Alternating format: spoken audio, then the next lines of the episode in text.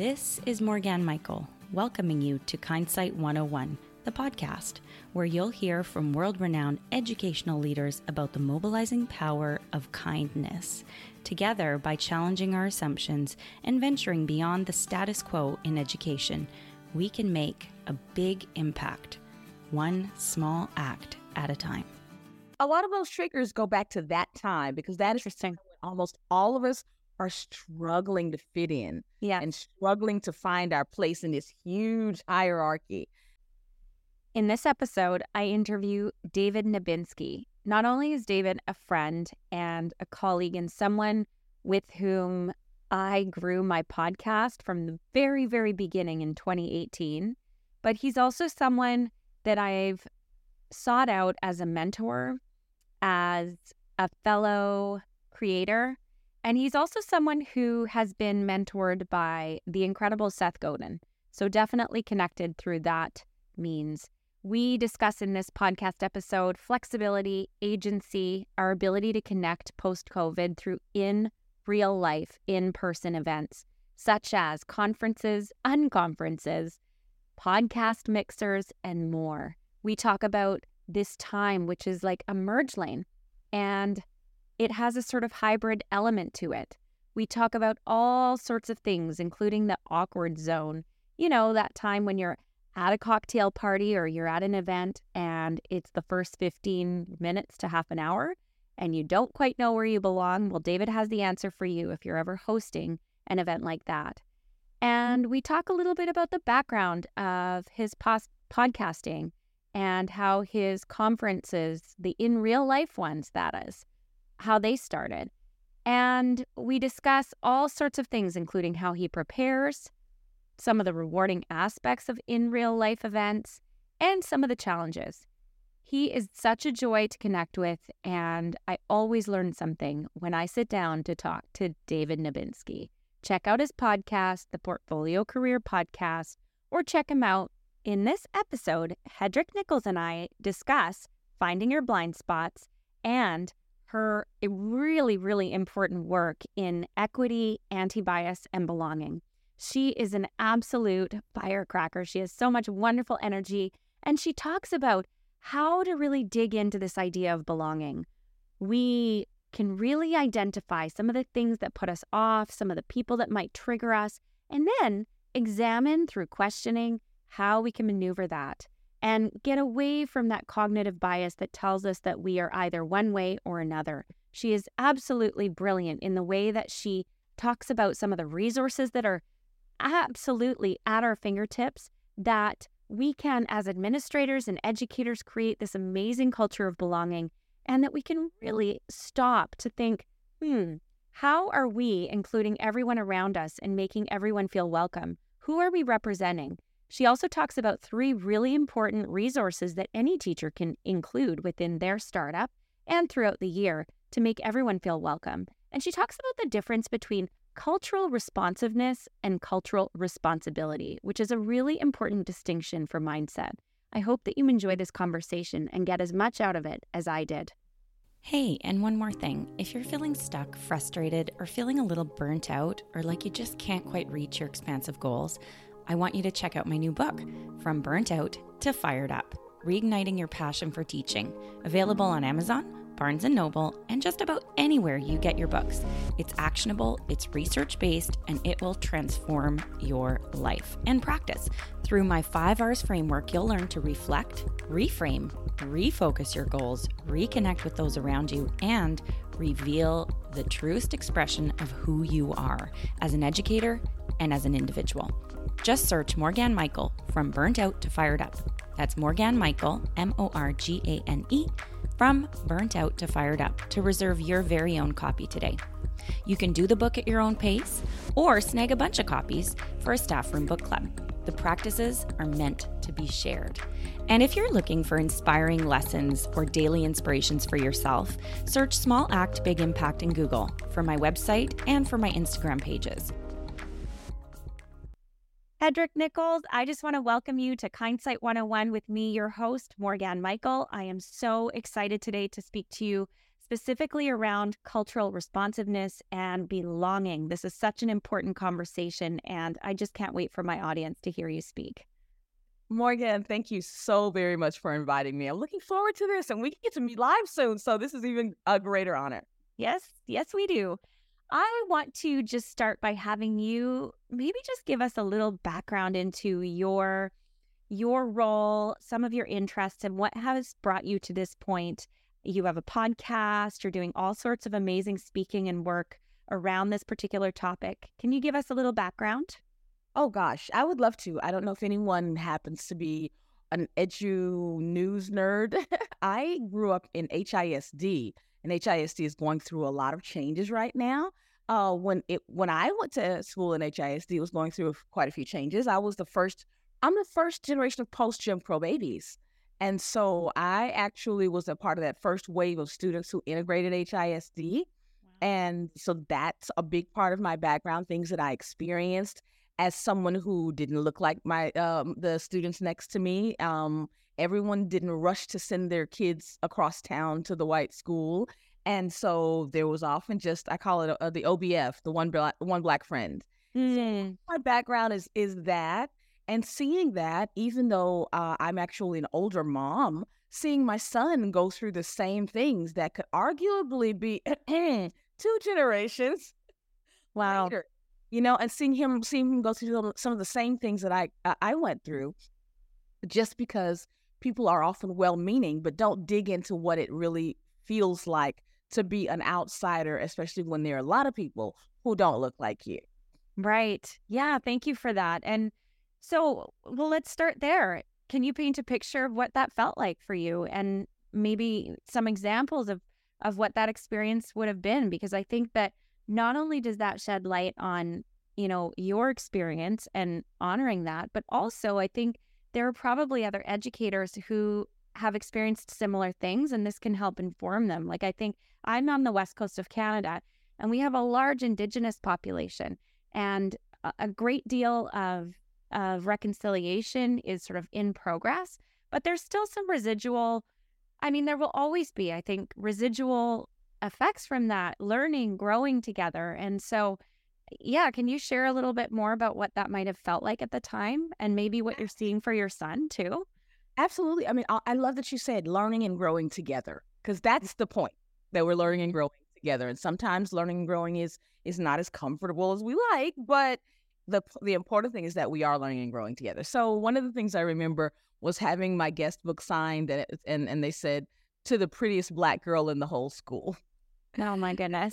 That was well-meaning, but it was, of course, and I'm pretty sure that I didn't get it at that moment. Mm-hmm. But basically, you kind of feel like, okay, that's a compliment, but something's missing. Mm-hmm. It was that. I also remember one of my favorite stories is actually being in high school, and by this time I wasn't the only, but there was still a substantial group of white students as opposed to Black students. I think it was like white students, Black students, then a few of Vietnamese students. Mm-hmm. Time that was they were coming in as immigrants, and a few Hispanic students. So they didn't have you weren't going to get prom queen or home right. or any of those big things, because just the votes just weren't there. People often voted along racial lines, or voted the people they knew that they were closest to. So right. They came up with this really great thing so that Black people would also be represented. And I know that somebody was thoughtful and kind in coming up with this, but it was one of the most embarrassing moments of our life. I won Miss Soul. Oh my goodness. Oh, horrendous. Yeah, so I remember walking to the stage. It was senior break, so like last week of senior year before college, and all of my white friends were like, and all of my Black friends were looking at me like, sell out. Oreo, I'm whatever. It's just, yeah. It was such a cringy moment. So those kinds of things, because Mr. Soul was basically the You're Popular with White People award. Oh my gosh, that is so horrendous. Oh my goodness. Oh. Like I said, I know it came out of a really good space. You know what I mean? They just wanted to make sure that the Black kids got honored too. It was just they didn't know it from the other side and what that might feel like, especially with the dance between two cultures. Of course. And then, yeah, well, when we think about belonging, I've heard, you know, various people on my podcast sort of talk about their identity within the context of that and what we might have called sort of multiracial, you know, children, right, who grow up and then tell about how they didn't really feel like they fit into, say, a particular ethnic category nor the other one. And so that was challenging too. And like you said, like there would be repercussions either way if from varying groups. So there's so much at play and it's so complex. And I think though it's well-meaning, I think a lot of educators don't always know how to establish that sense of belonging. And although we want to be universal in our approach, we do need to differentiate. We need to understand and be sensitive that our own experiences may not be, empathic enough, or we may not have the experience to understand when we're misstepping. And so, and to create that culture where every child feels like they're part of that classroom, every child feels like they're part of the school. So when it comes to that, you know, you do a lot of work with educators and with administrators. Let's talk about educators first. And I do want to talk also about administrators because I think that they're important in setting that tone. But what are some ways or some actual strategies that we can use to ensure that every student in our classroom feels like they're part of this cohesive unit? You know, I think you mentioned it. The big part is understanding that my experience may not be universal. Yeah. It may not be universal. I write in Finding Your Blind Spots, I write that my experience is not universal for all women, for all Black women, of a certain generation raised in the post-Jim Crow South. It's my experience. I can use the lessons that I learned and help you to translate them into something that's useful for you, but it's not universal. I think that realization is huge. And the other realization is to look around you. You know, again, we think often of the big work of belonging and, you know, looking at the groups in our classroom, the identity groups in our classroom that may not feel like they belong, but do the personal thing. Who in your family is the person everyone eye rolls at Thanksgiving? Well, right. Sorry, I'm in the U.S., so yeah. What you guys have Thanksgiving? We have Thanksgiving too, but I mean at any family kind of event. Yeah, we do. It's just a different time. Yeah. See, I'm trying to be universal. Yeah. So yeah, think there's always this family gathering, and there's almost always it's a sister or an in-law. And oh God, here she goes again. Yeah. Who is that person? Right. And why is that person an outsider? Mm. Why is it okay that in the family circle, we all kind of murmur. God, did y'all see her at, oh my God, did you, why is that? Why have we allowed that person to be an outsider? And how can we build a circle of inclusion around that person? Mm. What is it that is off-putting about them? Mm-hmm. What does it trigger in us? Because usually that's the thing. It triggers something in us. Yeah. And how can we maneuver beyond that trigger to make that person a more welcome person in our circle, in our inner circle? Love that. That idea. Okay, so someone might feel off-putting maybe because they feel different to us or they are perceived as different to us or the group. And then that triggers something. And then from there, asking that really important question of, okay, how do we move beyond that? And how do we actually build this circle of belonging around them? I love that. I think about the way that our brains work. You know, we like to stay in our comfort zones when we're trying anything risky. We like to be, I mean, we might not like it, but our brains like us to be in the comfort zone. So why do you think it is that particular people trigger that in us? Do you know, like what is it that difference kind of causes so much? It's not really angst, but it's for some people, it's such significant feelings. Like, what is it? You just said it. You said, what is it about our brains that do that? Mm-hmm. You know, cognitive bias is inborn. we think of the B word as, oh, you're racist, you're biased. We don't think about cognitive bias being the way that we separate things and don't die from decision fatigue. Yeah. You know, when I look at it's hard plastic, it has four legs, and a back, and it's in a classroom. Oh, gee, what could it be? Yeah. No, that's a cheat. Right. Yeah. When we go hiking, we see a four-legged creature. We know if it's a dog or a bear. We know if we run or, you know, if we can say, oh, honey, where's your mommy? Yes. Thing. So that's important to realize that sorting of this is something familiar, this is something unfamiliar and possibly dangerous. And it goes back to the day when anything unfamiliar could have literally been, you know, detrimental or really been, you know, our lives could have been in danger. Yeah. So that's a part of our evolutionary history. So hopefully we can embrace bias as just something, it's a natural way to sort. Right. It starts off as a natural way to sort. That's right. Simply a cognitive sorting mechanism. And when it goes over to bias on steroids, where we see person in hoodie, evil. Right. And every kid wears a hoodie these days. But we still have that because the shadowy figure in a hoodie is the hacker. The shadowy figure in the hoodie on the streets is the thief. And so that's ingrained because we keep seeing those images. Right. So we realize that, and we realize that we always sort into familiar being safe and unfamiliar being less safe or even unsafe, then we can kind of start to see our own patterns and our own triggers.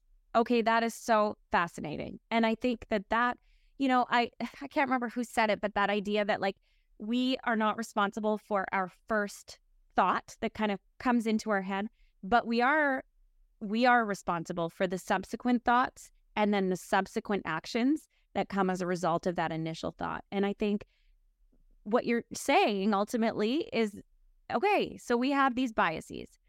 It just is. It's a fact. Now, what do you do with that? How can you unpack that? How can you question it? So how can we in the classroom then? Like, what can educators ask themselves or ask of each other so that we, you know, as we're starting up a school year in September in Canada, right, that we can do so in a really responsive and ethical, careful way? My favorite workshop thing to do is to talk about who I was in middle school or high school. Mm-hmm. Most of our triggers can be traced back to who we were in middle school or high school. Oh my gosh, that's wild. I mean, the mean girls grow up as the mean girls, and they will, even though they'll evolve and hopefully not be mean girls, they will identify in a classroom with the mean girls because, you know what I mean? That's kind of who they were. If there was, you know, the science fair kid who is now, you know, he could be, was a Bill Nye the Science Guy. Right. But in the classroom, he, as a teacher, he might identify more with the nerdy guys who are like all about the science and the engineering and the coding. And he might instinctively kind of be wary of jocks, because they're the ones who used to, you know, slap him on the neck or knock him down or, you know, do. So whoever you, when you, a lot of those triggers go back to that time, because that is when almost all of us are struggling to fit in and struggling to find our place in this huge hierarchy. And so a lot of things, like for me, it was mean girls. Mm-hmm. I was not a mean girl. Mm-hmm. I was bullied by a couple of mean girls, like 1 year and then another year back to back. Mm-hmm. And it was just, I was into my career probably 7, 8, 9 years when I realized, you know what?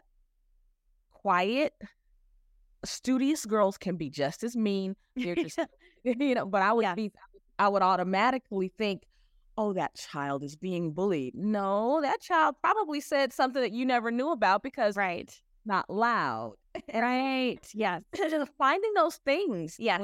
Before you get into your classroom and realizing, and it's usually just a thought. It's not. It's the cool thing about it is you don't have to go digging through a yearbook and identify people. You just have to remember, who did I like?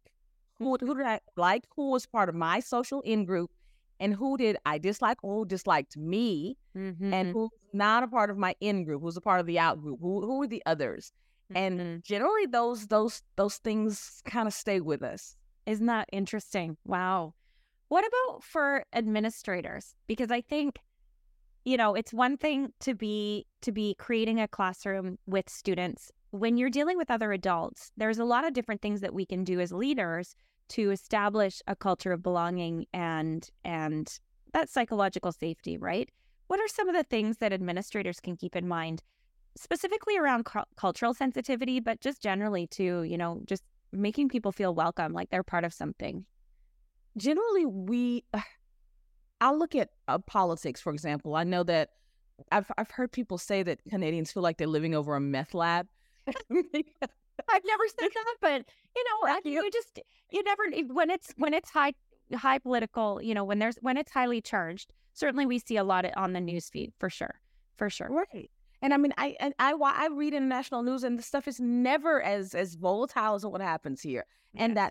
That's sad. So, being mindful of those kinds of things, I think we talk the talk, but we don't walk the walk. Mm-hmm. And as administrators, as leaders, we build our in groups, our cliques, and we do the same. You see it in, for example, in a PD, the old teachers sit together with the older teachers, the new right. kids together with the new teachers, the coaches all sit together in their little section.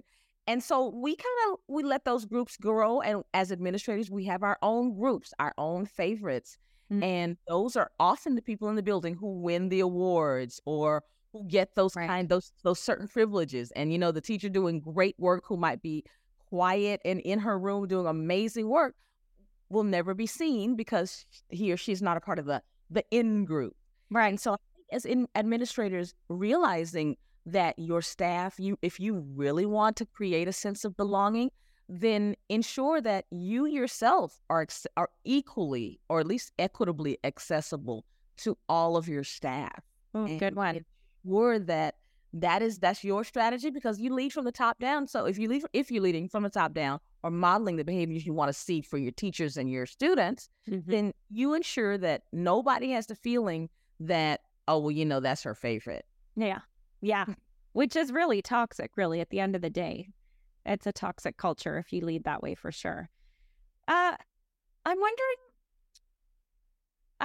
about what is it that maybe new educators who are exploring, you know, being culturally sensitive, who feel like they're not sure which resources to explore, or they are feeling like, okay, there's a resource that I want to explore, but it might be controversial. What advice do you have for really any teachers, but specifically new teachers, on having some difficult conversations around equity, around belonging, around anti-bias, any of those kinds of things? Like what would you say to teachers? Because sometimes it can be brave work and it can be challenging work, and it really depends on where you are, which school you're at.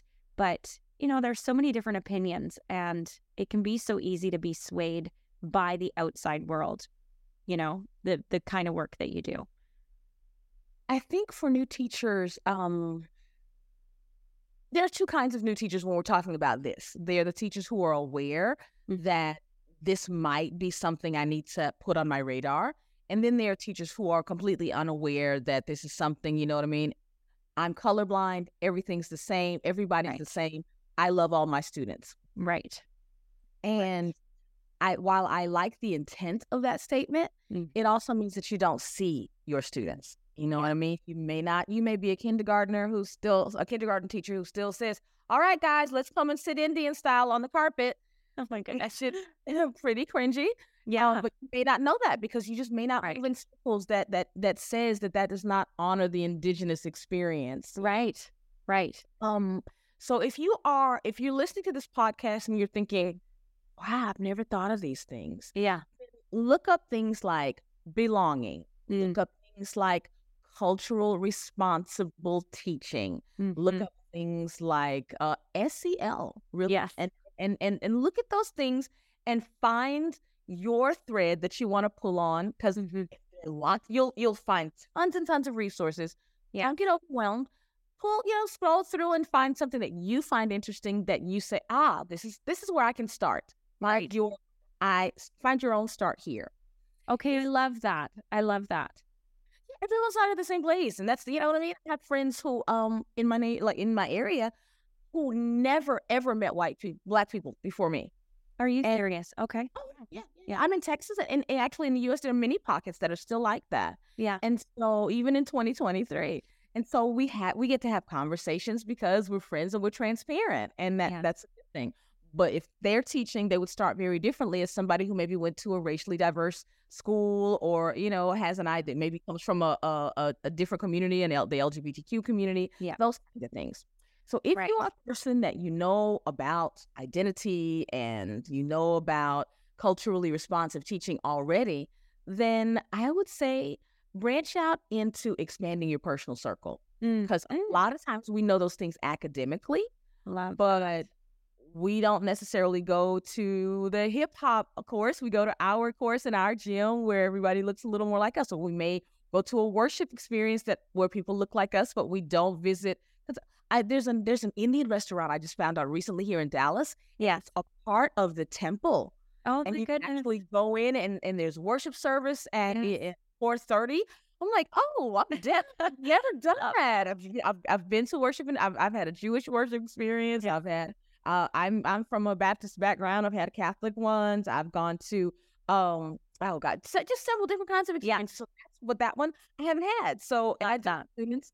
Or Indian in my classroom. Well, I'm not in the classroom, but yes. So, and you are. And I think whether you're in there actively as a teacher or you're educating teachers, I think that perspective still trickles down, right? And I like that. I think that's a really cool, very accessible way to do it. To actually, I love that you pointed that out, because I think, it's one thing to say, okay, I'm going to do a bunch of learning, I'm going to do some research, and then to not actually go beyond the confines of like your group. That's really important. I also think sometimes, I mean, up here, especially in British Columbia, it's on the West Coast, right? So I would say we're quite aware on an at least academic level of some of the issues that have come up. I think sometimes a lot of us feel maybe like we might do it wrong. And I think this also includes that you mentioned the LGBTQ community. You know, we talk about gender inclusivity and you know, the non-binary experience and all of those different experiences and realities. And, you know, you just don't want to get it wrong. And what would you say to somebody who wants to explore this, but just doesn't want to step on toes, doesn't want to accidentally insult anybody? You know, what do you say to people?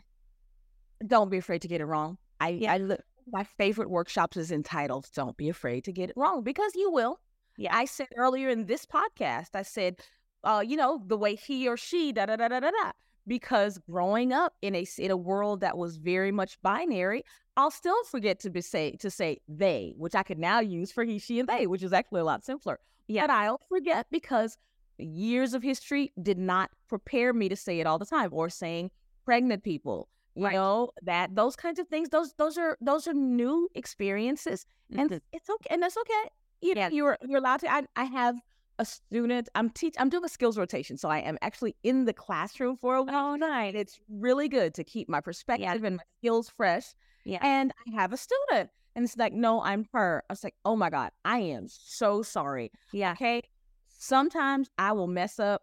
If I mispronounce your name, or if I say the wrong gender, God, y'all know I'm just old. Please forgive me. Okay. Correct me as many times. I want you to feel safe. And if you have a name you want me to call you or anything else, please tell me. And you might have to tell me more than once, but I'm going to get it that. Like that. It's okay. I will get it wrong. Right. I'm okay with getting it wrong. I'm just not okay with getting it wrong over and over and letting my embarrassment keep me from at some point finally getting it right. Love that. Okay. And that gives people permission to try and maybe not be perfect. And I think sometimes that holds us back the most from trying anything that's new, right? What is your hope? This is really broad, this one. What is your hope or your vision for the future of education? When you're doing the work that you do, you know, I'd love for you to talk about your podcast and your book and the work that you do. But when you do the work that you do, you know, I have a mentor who always says, I'm doing this for a reason. You know, there's not necessarily an end goal, but there's some guiding purpose. There's somebody I'm speaking to. Like, what are you hoping that looks like for you? Oh, I know exactly. So my son, came home and said one time, my God, it's Black History Month. Mama, I hate Black History Month. And, you know, this, I do this kind of stuff. I've been like an advocate for decades. Yeah. But I put my mommy face on. Oh, honey, why? Yeah. Deeply concerns in the background. Yeah. And she said, because Mom, every time they talk about something now in his class, I think he was this particular year, one of maybe 4 or 5 kids out of about, 25 or 28. And he said, cause Mom, every time they ask something or talk about something, everybody looks at me like I'm supposed to know everything. I'm only 8 or 9 or however he was at that moment. Yeah. At that age. And that's what I experienced. I remember when everybody watched the documentary in February, and when we talk about it in class, I get the look. Everybody was looking at us like, I'm a kid. I don't know. I still don't know all the answers. I'm not the expert on the Black experience at all. So I would hope that Chris, my son, that his children have a different experience. Mm. So that is an easy answer. That's my hope. Yeah. So, and if his children are having a different experience, that means that we as a society of people have taken a giant step forward, because if it hasn't changed between my schooling as a first generation post Jim Crow baby and up until now, a post Obama presidency baby, if we haven't still made that, then if we can make that by the time he has kids in school, right, I'll be able to, okay, I can ride out the sun. Happy now. I love that. I think that's great. Tell me about your podcast. What are you discussing? What's important to you when you set off to do that? What are your big themes with that? Absolutely, all of these things. Talking about, it's called Small Bites, mm-hmm.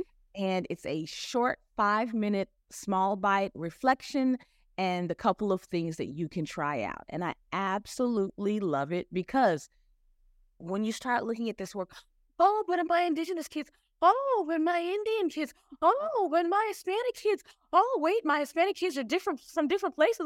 And you can get so overwhelmed. Yes. You cannot suddenly remake yourself into, I know all things. I can be all things to all people. You're not going to be that. You will live on this journey for the rest of your life. The important thing is being on this journey. So take a small bite of something.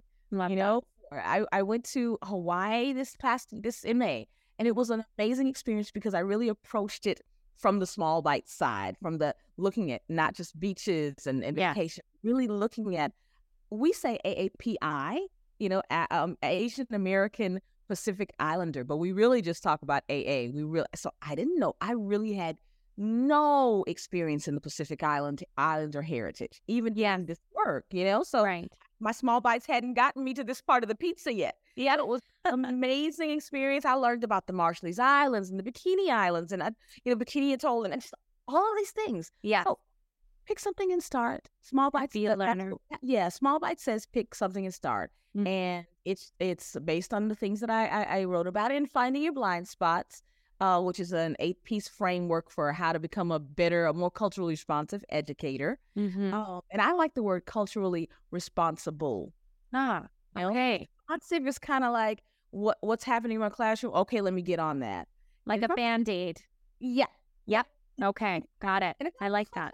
Responsible, it's a mindset, you know what I mean? I am admitting that I may not know what I need to know to serve all of my students best, but I am committing to learning and growing in that way. Oh, that's such a great distinction. And I really love that. Because if you think about the metaphor even of healthcare, so instead of pulling people out of the river and trying to fix the problems, and it's just such a different approach as opposed to let's start things off right and let's do it the responsible way. I really like that. What, if you had 2 or 3 tips to give educators right now, what would you tell them as they head off into this fresh new year? Okay, my favorite tip mm-hmm. is, especially if you are a primary teacher or a teacher that has crayons in your room, period, buy the colors of the world. Yes. So people know that exists, but crayon, when I was kids, what's skin tone? Peach. Yeah, it was the only color. And colored crayon has Crayola. has now colors of the world. And I think they go up to, it was 12 and then it was 16. And now it's like, I think you can get 64 or 100. I forgot. And they've gotten bigger and bigger with all of these different shades in them. Yeah. So normalizing skin tone is where's the skin crayon? Here it is. And there's like box of them. Yes. So that's a very, very simple thing you can do. Buy books, especially if you are teaching in a homogenous population, buy books that do not reflect your population. A lot of times we think, well, I don't have any indigenous people, so I don't have to worry about this. Or everybody in my class, we all look the same. It's not an important thing. But it is, because you want to prepare your kids to go out into the world. Yeah. And so the other thing is to make sure that your dolls, your play, your toys, your books reflect diverse experiences. You know, everybody's got the Christmas Around the World book, but I mean, going deeper. And when I say different experiences, I don't mean necessarily a book about Rosa Parks. Yeah. I'm a storybook, a picture book about a Black kid who goes to school in Canada.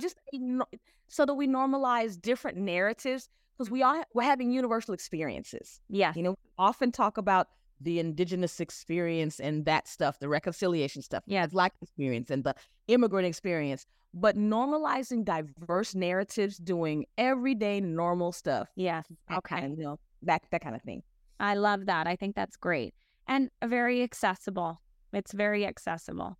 And I think somebody said, like, diversity is like a window, right? It's like creating a window. And I think that that's a really beautiful way and very accessible way to do it and not feel like you're, quote, getting it wrong.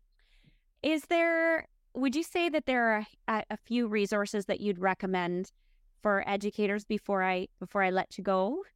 Oh gosh, I absolutely love We Need Diverse Books.com. I mean, that's one of my favorite resources, because it's just huge. That's all I can say. Yeah. Okay. Great. Anything great, from little baby picture books all the way up to YA, to young adult novels, and all kinds of genres, all kinds of themes, all kinds of diverse authors. I would say that. Right. I would say if you are a fine arts teacher, remember to look for, two things, math and science and fine arts. Those are those places where you really have heroes that are only... generally that are part of the white space. You know what I mean? Right. You know, think of music, you think of Beethoven and Bach and Mozart, and that's about it. And we teach that very much still, you know. Astronauts, you're right. Yeah. Math and sciences. And like, did you know that Ellen Ochoa, the astronaut, you can follow her on Twitter? Oh, amazing. Yeah, she's on Twitter. So I would say do a segment with your class. You know, we think of teachers as we need to provide resources. Well, I don't know about you, but you are decorating your class and doing lesson plans and trying to get ready. Think of this as a shared journey with your students. So do a little, I also have a workshop. It's called Who Else Was There? And just ask some questions. You know, what was the child experience like on the great frontier? You know, what did women do who did work back in the 20s and 30s? You know, Amelia Earhart's experience is not something that we see, you know, as she was a math and science person. Right. We don't think of her. And there are many other people. She's, of course, the name that I come up with. So go with your kids. We have a little thing called the internet.